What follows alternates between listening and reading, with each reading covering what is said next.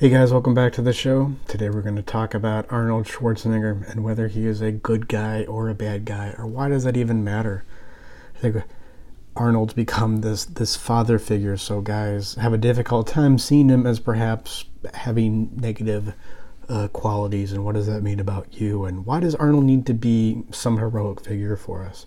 So we're going to talk about that gladly. That's a question from a listener. Also a question from a listener is how World War Two in particular has traumatized uh, not just America, I would say American culture, how it's traumatized American culture. And I think it affects a lot of our discourse and our inability to talk about certain things in a healthy way is because I think these things were, were traumatic. I like talking about World War Two as particularly traumatic because of the issues that were involved in World War Two, right? That was Nazism versus communism. And we got involved in that, which I don't think we had to. But I think that's why we have a difficult time talking about certain issues today. We will discuss that. First, I want to talk about the Chiefs versus the Bills game, uh, which I had a lot of relation with. I had a, a strong emotional reaction, let's just say, because I, I see the Bills as a good version of my team, uh, which is the Browns. Uh which is a team that doesn't really have much of a plan, doesn't have much of a strategy, and I just get the sense. Look, I am no expert football analyst, um, but I get the sense from watching the Bills versus the Chiefs that even though the score was close, it was never a particularly close game because the Chiefs don't have to believe in themselves.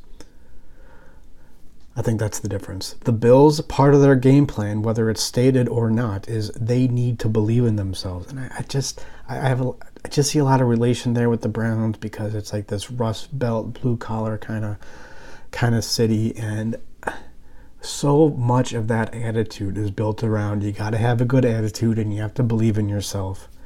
And what a luxury it is seeing the other side of that. And I think this was portrayed very well in the Chiefs versus the Bills. You know, what a luxury it is to not have to believe in yourself. And I think believing in yourself is a false god. And it's just, I see it all the time, perpetuated in self-help and cognitive behavioral therapy, which of course is, is simply glorified self-help. This, this constant, and in a bunch of different ways. It, it, you say it in a bunch of different ways that you need to believe in yourself. You need to have a positive belief about yourself, and all of your negative behaviors and negative relationships come down to you not feeling good enough, which yes is part of it, but that's only a symptom. And I, and I see the Chiefs and any other, you know, good N F L team or organization or, you know, I, I think um, the N F L in particular is interesting because it's just this huge project. It, it's a huge project, like a like a big Hollywood movie with with, with uh, just a bunch of moving parts. So there's lots of ways you can analyze this, but I'm going to analyze it, of course, uh, psychologically. The Bills need to believe in themselves, as manifested in them giving the ball to Josh Allen and him doing ridiculous things like a quarterback. I mean, the the, the guy is just massive. I mean, you could tell he just has a big head. Like it's just, it just looks, you know, uh, it's like his, his head is just like a different bone structure or something. And uh, they just give the ball to him on fourth down and he just plows through the Chiefs defense. I mean, which is remarkable. But in high pressure situations, that's a really bad thing to rely on. And in high pressure situations in your life, it's really not a good strategy long term to rely on believing in yourself. It's more about, I mean, how do you build a, a quality football organization? I really have no idea. I mean, I, I imagine you get good players. Some of those players are better than others. And, and you kind of just build a, a, you build an organization and even a strategy and a game plan around your key players and how you can use them uh, most effectively. And I just get the sense that the Chiefs do that really well, and that's why, yeah, they can lose during the regular season, but in the in the playoffs they don't. And I just think a lot of it's a huge, it's a false god in our culture that you got to believe in yourself. You don't have to believe in yourself. That is ridiculous. I definitely do not. Sometimes I believe in myself. Sometimes I don't. It's this thing that happens. Sometimes I feel grateful. Sometimes I don't. It's okay. I don't have to feel one particular way all the time. I don't have to believe in myself all the time. What's more important, what's way more important, is that I understand my decisions. You know, I can analyze my decisions. You know, people, you know, it's just such a, speaks to such a sickness in our culture that people would even think of decisions being unemotional, or how you, quote, shouldn't make emotional decisions. Decisions are emotions. It's not, decisions are a physical manifestation of your emotional state. There's no way to divorce the two. The question isn't, are you making an emotional decision? It's, are you aware of your emotions as you make the, the decision? And that's what that's what matters. How do you make decisions that you want to make? And when you don't make those decisions, what do you do about it? How do you engage with that process? Now, I would submit that when you understand how emotions work, and over a long enough period of time, you will just start to believe in yourself more and more. But that's not giving the ball to Josh Allen and, and on fourth and one and just watching him plow through the Chiefs defense, which looks very difficult to do. It it just feels like there, there's just a lot of pressure. I, I, just watching the Bills play, it just feels like a lot of pressure. It just feels like they have to do very difficult things, and it's a lot of pressure. Where the Chiefs, it's, we have this strategy, so Travis Kelsey is going to be open. He's going to be open in the end zone because we know what we're doing. And um, stop trying to believe in yourself. Right? That that's all a distraction. That's all a distraction from, you don't know what your feelings are and how to manage them. You don't know how to relate with the most important people in your life. That's why you feel like you need to believe in yourself.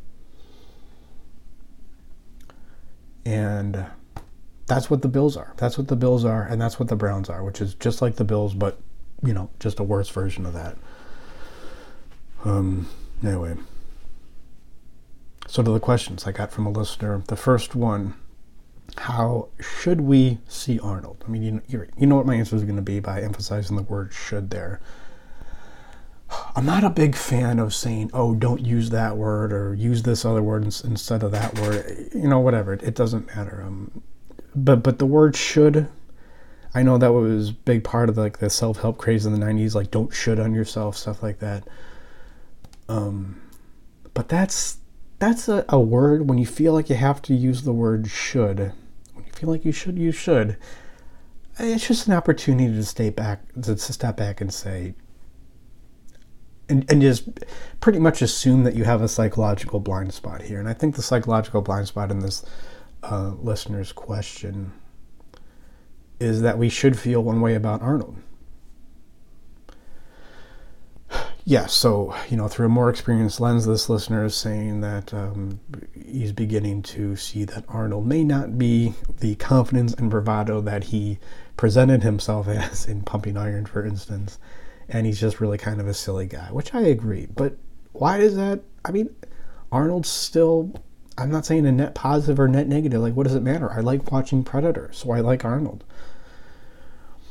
Yeah, and I remember when, uh, you know, during the COVID mask thing, I, f- I forget exactly what he said in relation to something that having to do with that, but he said, screw your freedoms, or who cares about your freedoms, something to that extent. And, uh, you know, which is ridiculous, and I disagreed with Arnold about that, okay, but what was even more ridiculous is all like the ritual, like guys would would make a video of, of them taking down a, a, a an Arnold poster in, in their gym, in their home gym, and burning it on the driveway, which, by the way, is exactly what Cleveland fans do. I mean, that's what Cleveland fans do to LeBron, to LeBron's jersey after he left.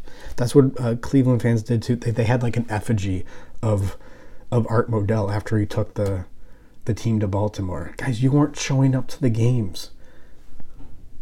Or do you think he wanted to take? It's just, it's like you, you need to idolize somebody because, yeah, you don't really have a belief in yourself.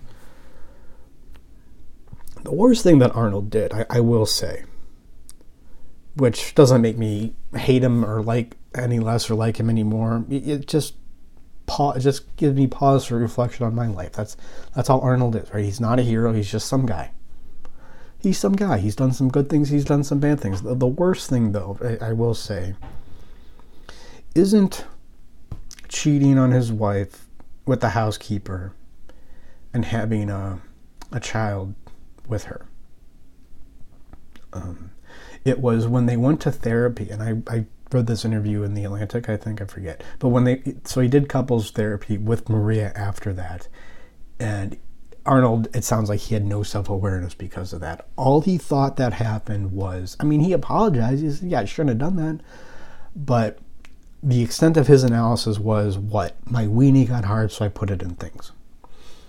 Which is true. Your weenie gets hard and you put it in things. But why are you doing that in the first place? Why are you, you know, so-called acting out? What are these unconscious emotions, right, that you're not aware or you're, you're not taking responsibility for that would cause you to do something like that? Now, if you're, you know, whatever high-status man, you can, uh, when your weenie gets hard, you can put it in more things. So something like this is going to happen more often, by the way. You know, if you have a child out of wedlock like this with a housekeeper, not the first time you did it. It's like when Charles Barkley gets a D U I. Uh, that's if you get caught. I don't know why I think of Charles. I just think that's funny. Because his excuse to the cop was, no, but I'm going to go get a blowjob from this, from this girl. Like, uh, that's what he told the guy. Like, no, you don't understand. I know I wouldn't typically drive drunk. But this girl, she promised, you know, I get some play. So, uh, I like that Charles Barkley would think that's a good thing to say to a cop. Anyway. Um, and and again, it's just like, do I... Is Charles Barkley good? Is he bad? I don't know. He's just like this funny cultural icon guy, and he definitely has his flaws. He has his strength. Like, like why do you have to see him one certain way? Is this somebody I can relate with? And I think needing heroes, needing somebody to look up to, which I think is fine to do in certain instances. Like, I definitely do that with, you know, Victor Hugo is somebody who I definitely admire, but he had his flaws too, and I and I just look at aspects of his life and think, hmm, for him to do something like that, he must have had this kind of perspective. So how can, like, okay, I'm going to try to give myself that perspective, and I'm going to now think about my life from that perspective. That's it, you know. And he definitely had some less than uh, seemly qualities, but why does that matter? I don't need a father. Right? I can be my own father. I, I, my, I father myself. I am my own father when I can put myself on two feet in in front of a very specific source of my anxiety. That's that's me being my own father. When I do that, I look less to guys like Arnold and Hugo as any kind of guidance or to be one particular way or another. Yeah, so what was I talking about? Um, Arnold had no self-awareness about cheating. He just said, oh, my weenie got hard, I put it in things. Couldn't really take responses. So that was my big, like, oh, geez, that's kind of... But I do that too, right? There's extent that I do that as well. I mean, have respons- have emotions I don't take responsibility for, or I really think I, I do. Or when I'm not taking responsibility for emotions, I'm aware of it and I see how it affects me, I think, at the very least. But, you know, whatever. It's all a work in progress, right? There's no end point to this. There's going to be a new challenge today or tomorrow that's going to cause new uh, feelings in me that I got to take responsibility for those. And I, I can't do it uh, all the, you know, I can't do it right away all the time. So as much as I can look down at Arnold for not taking and for having no awareness around that, I do it too, you know? Um, I think the big thing about that was, um, that's not so evident is, so that housekeeper, you know, which happens when, you know, when you have housekeepers and nannies, they just become friends of the family. And I think she seemed like a friend of the family. And so she had this son who would play with Arnold's legitimate children and did, like, they would do things together. And I think Maria started to realize, oh, wait a minute, this kid kind of looks like Arnold. And it's just, it's humiliating, you know, it's just like really humiliating. Um, so it's the question isn't, is this person good? Is, are they bad? It's, can I engage with this person? Can I relate with this person? I mean, it, and especially somebody like Arnold Schwarzenegger has just become this like cultural icon. I mean, kind of like the church, like the Catholic Church, like, you know, I don't think this is always necessary to do, but, you know, I've had clients who were Catholic or raised Catholic, or maybe they're a lapsed Catholic, and not all the time, but usually like a good part of their therapy is not to turn away from the Catholic Church and just come to complain about it and say all the bad things that it does, but to actively engage with the church in whatever way you want to, in whatever way you are able to do. You know, whatever that means. Maybe it's just going to Mass. Maybe it's just saying, peace be with you, or bless you, whatever they do after the Mass. Bless you. Gesundheit, right? That's what, what Catholics do after the Mass anyway. Maybe it's just taking communion, and that means something to you. You know, maybe it's getting involved in some church group. And that's that's what I would challenge you to do with Arnold. And he's just this cultural figure. He means something about masculinity to men. And it's not just having big muscles. I think that's part of it. Which, which, by the way, I mean, you know, we I think we really take for granted how big, not bodybuilding is so much, but but lifting weights, and so much of that comes from Arnold. And by the way, lifting weights and bodybuilding in the sixties and seventies, when Arnold got into it, it was weird. It was this weird subculture thing, and not in a cool way weird. You know, it was very much linked with homosexuality, of course, which not as cool as it is today, right? Not even close. And just for Arnold to come to America with that accent, and he looks, he's kind of a handsome guy, but he also just looks kind of goofy. And to be able to sell it so well, I mean, that is incredibly admirable. Okay, so that's a, that's a point where I say, okay, what kind of perspective did Arnold, or maybe Joe Weider being uh, coaching Arnold, you know, vice versa, what kind of perspective did a guy like that have to be able to come to America and have that goofy accent, which I think he holds on to purposely, uh, by the way, um, and sell bodybuilding and working out and lifting weights. And that's why I get down on those guys like, you know, Mike, Mike Benzer for complaining that he didn't win the nineteen eighty Olympia. And Arnold came in at the last minute and won. It's like, dude, the nineteen eighty Olympia wouldn't have been a big... I mean, it would have been a sideshow at a county fair if it wasn't for guys like Arnold. So it's like, yeah, you know, it, Arnold came in and he, and he stole the show literally, but I, I don't know. You got to put all this stuff in perspective. So,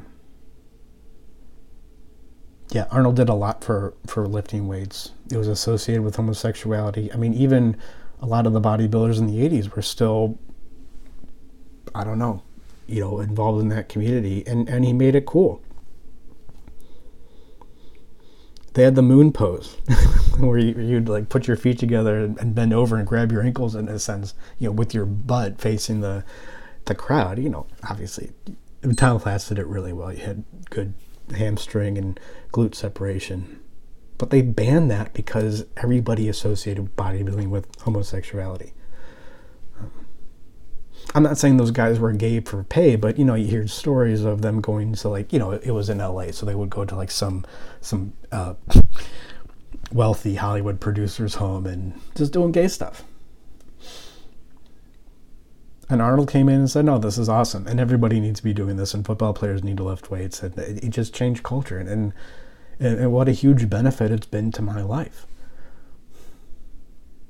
You know, talking about something that, you know, when I'm twenty-three, the the worst year on, on um, I've, I've ever had on this planet is when I was twenty-three.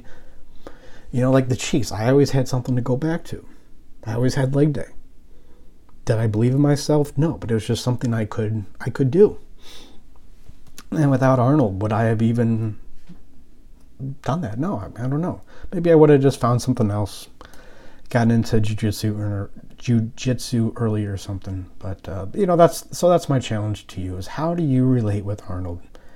And I think really challenge yourself and say, if you feel like you need to, Arnold to be some good guy, or if you feel like you need to criticize Arnold and his mistakes to feel better about yourself, I would challenge you, it's time to start being your own dad, to internalize that father figure as somebody who says, Mark, whoever, it's okay to stand feet side by side, about shoulder width apart, while you're looking at a fear, while you're looking at something that you perceive very much to be able to destroy you or ruin you.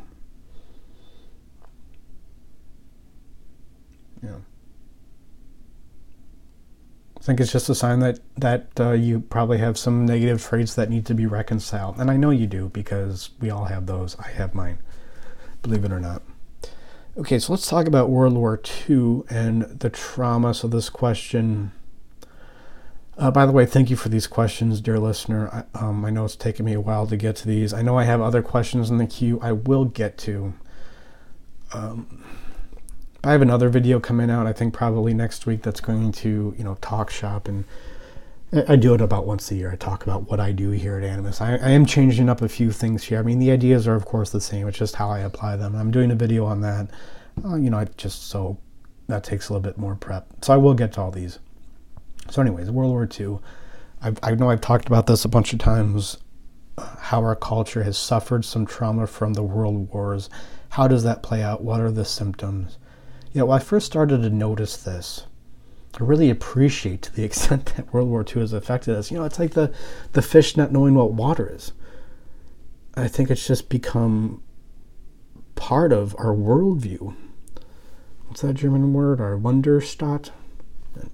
Our worldview. It's just these, these things that we simply accept about the world to be true, and it's not true. It's just trauma from, I would say in particular, World War Two, which I think w- was a mistake. We, I think we needed to let the Nazis uh, fight the communists, and which I think is becoming a more popular view.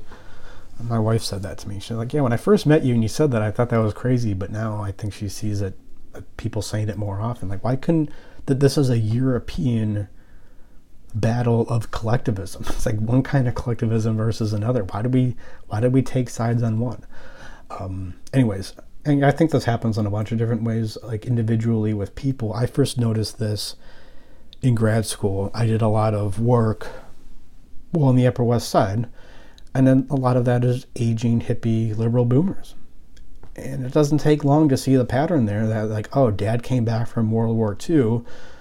Um, and or the Korean War, which is kind of the same thing. eh, I don't want to get into the, the nuance there, it doesn't matter, but dad came back from war, which what you didn't know what dad was like before war. Maybe you heard stories, which kind of makes it feel sad, but dad came back from war, and essentially what happened is he had P T S D, untreated, alcoholism, perhaps because of the P T S D, of course untreated, and now you're a boomer growing up in this household, you know, literally and figuratively, you're growing up in your dad's psychological house of his untreated trauma.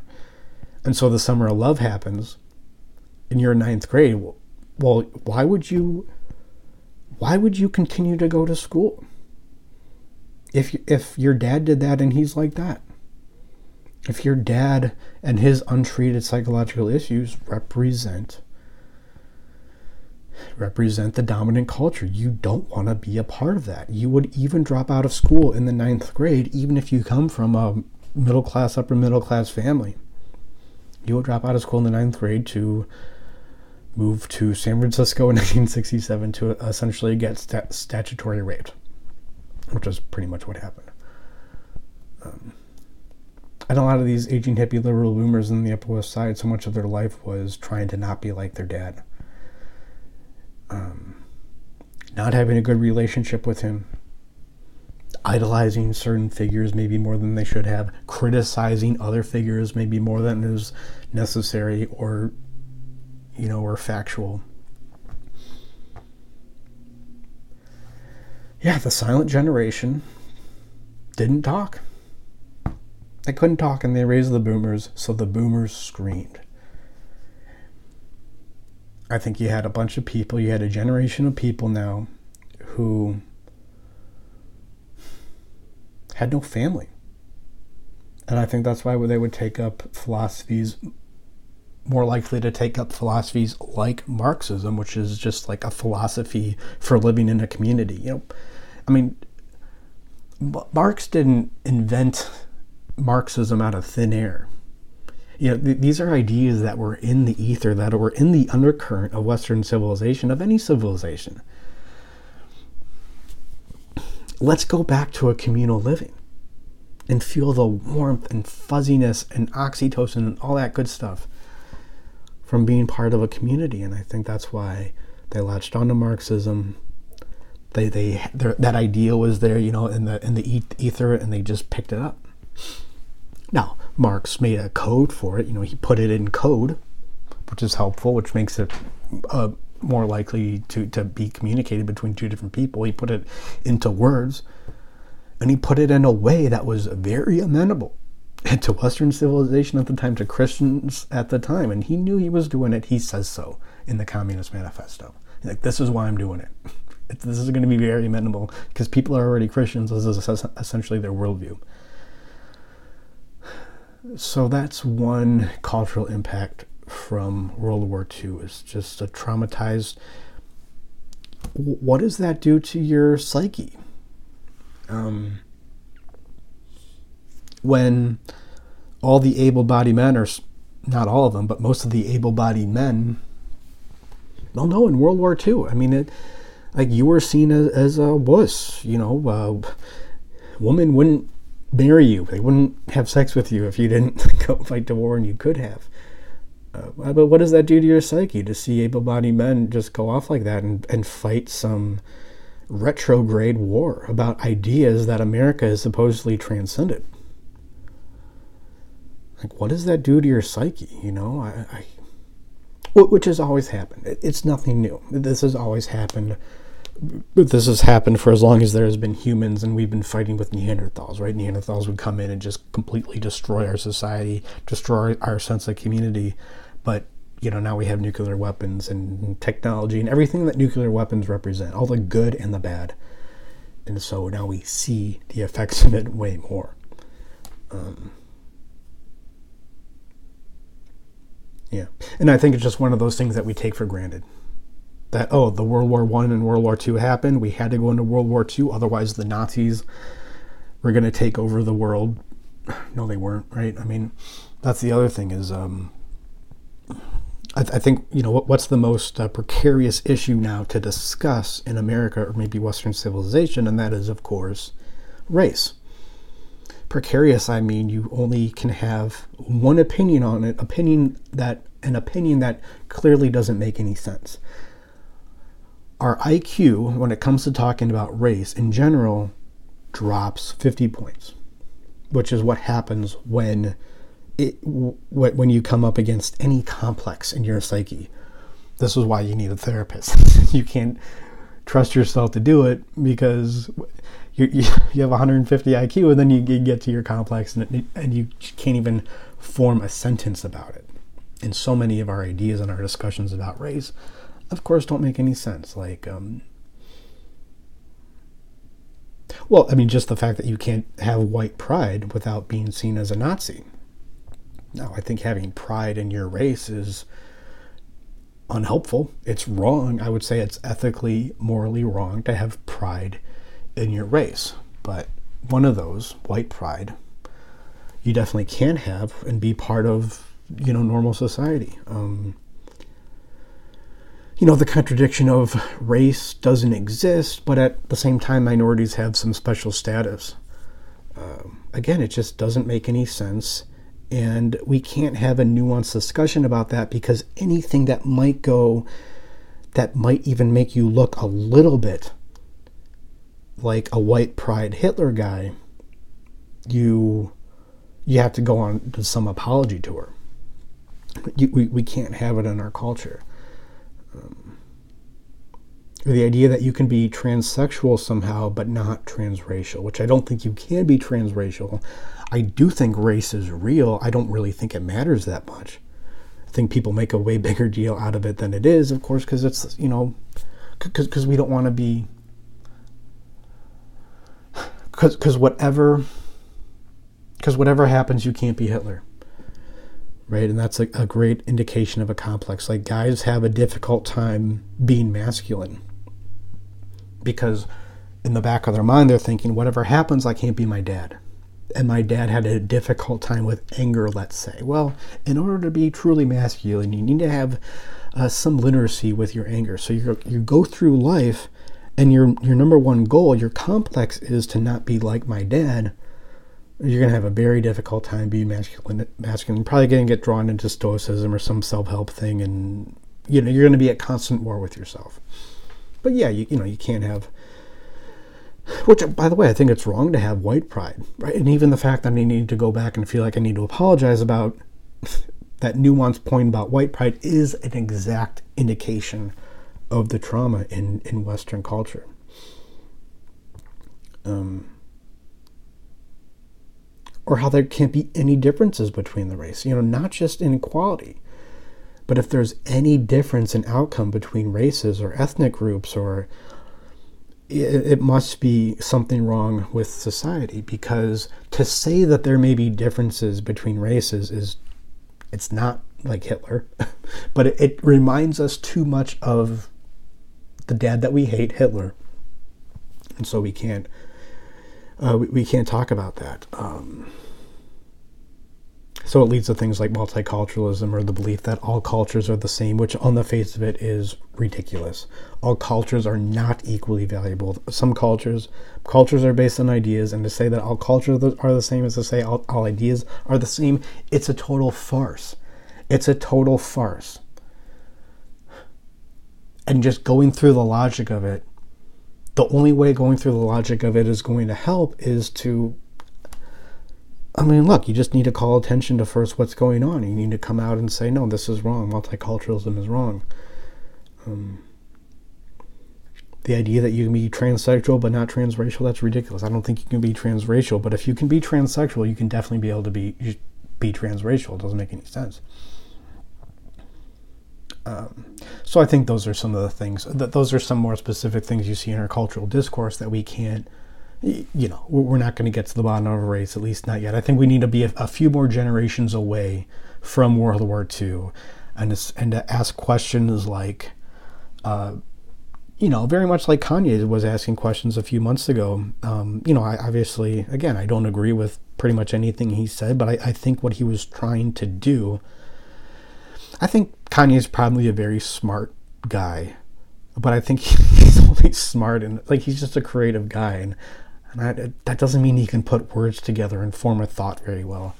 Um, I'm making excuses for him because I, I think I get the idea of what he was doing. He's like, why can't we say um, that Hitler wasn't the worst guy of the twentieth century? Like, yeah, maybe I don't want to be like Hitler, but wh- he did some good things. Why are we not allowed to talk about the good things? And I think that's a, a very good thing, what what Kanye did there. Um, not as a philosophical debate, it was a terrible philosophical debate, but as as a, but really what that is, it's like an art piece. It's like this avant-garde art piece. That's what that was. And that is a very good question. Why can we not talk about good things that Hitler did? Um, or good things the Nazis did? Why can't we talk about that? Well... because if we talk about that, then you may be sympathizing with Hitler, and this means you have this one view on race, and we don't want that. Right? You're, you're too much like Hitler, so... Um, yeah. Which I understand. And maybe that's just what we need to go through now.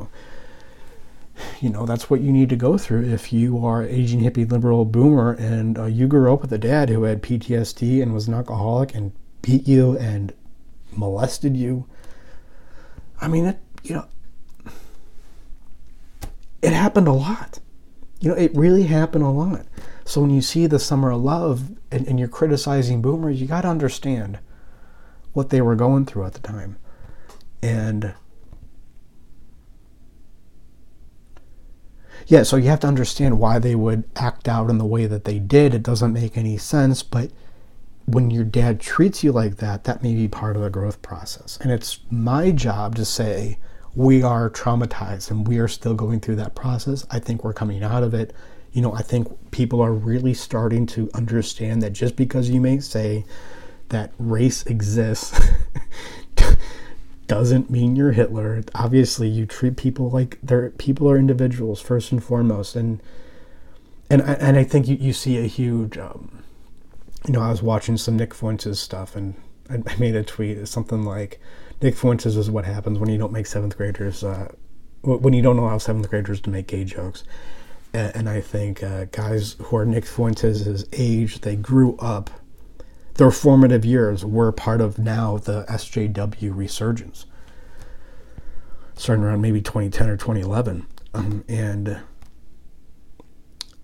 and they, and and his whole life is a reaction formation to that. And that's why I think he takes race very seriously, is because, well, you, when I grew up, you told me race doesn't exist. But it does exist. So now the fact that you didn't talk about it tells me that this is where every all the power is that you don't want me to have. And I think that's, obviously, I think that's not true either. But I, I'm just saying I understand where where uh, Nick Fuentes comes from. Um, I think it's wrong. I understand where the boomers and the Marxists come from. It makes total sense. Doesn't make it right. And that's... Uh, So that's how I think World War Two uh, affected us. It, you know, it led to the boomers that that were more able to take up Marxism, and it just makes it impossible to talk about race. Because if you talk about race and don't have the the party opinions, the, the party approved opinions on race, which don't make any sense, which are logically inconsistent, but if you if you don't repeat that, then you're Hitler, and you can't be Hitler or Dad, whatever. Um, all that said, though, you know, it's um, the thing that affects you the most isn't, you know, it's not World War Two. It's not Arnold Schwarzenegger. It's definitely not whether the Chiefs beat the Bills and how, in fact, they did it. It's, it's whether you can make decisions you want to make. That is going to affect for for any amount World War Two trauma, and oh, not being able to say certain things all the time on Twitter, on this private platform. Oh, poor you. You know, to whatever extent that negatively affects your life, that's one unit of of affecting your life. How you relate with your mom is a thousand units, a million units. It's not even close. It's not even comparable. Everything in your life is going to come down to be aware of cultural issues and what's going on, and you may need a shift here and there, but everything comes down to what decisions do you want to make? Not your parents, not your insecurity, but you, yourself. What decisions do you want to make? Do you make those decisions? And it's okay if you don't. This is an impossible task to do one hundred percent. But when you don't, how do you work through that? I think we're going to be way more concerned about sports, Arnold, and World War Two when we lose touch with our ability to do that. And that's what I want to give you, right? I want to give you a process that you can stick to, so it doesn't matter. You don't have to be like the Bills. You can be like the Chiefs. You don't have to believe in yourself. You don't have to feel grateful. Oh, I mean, what a relief it is not have to feel one way or another, to get up and feel like shit, but it doesn't matter. It's okay. It doesn't mean anything. It's just sometimes you wake up and you feel like shit. I mean, I don't know. Sunrise, sunset, you know? Um, it doesn't matter because you know you're doing what works. You, you, you know you're doing what works, and it's just about... of doing certain things, and when those things don't work out, here's what you do about it. You can take six months to do it. You can take six seconds. I don't know. Here's here's the principles. Here's the principles of therapy. Here's how therapy works. I'm not saying other therapists or other therapies don't work, but they will only work to the extent that they incorporate these principles. That's it. Um, so, you know, I'm here to help you with that and show you how to do it. Uh, do free consultations. Join animus.com slash schedule. Thank you guys, and I wish you all the pain and joy that comes from not having to believe in yourself.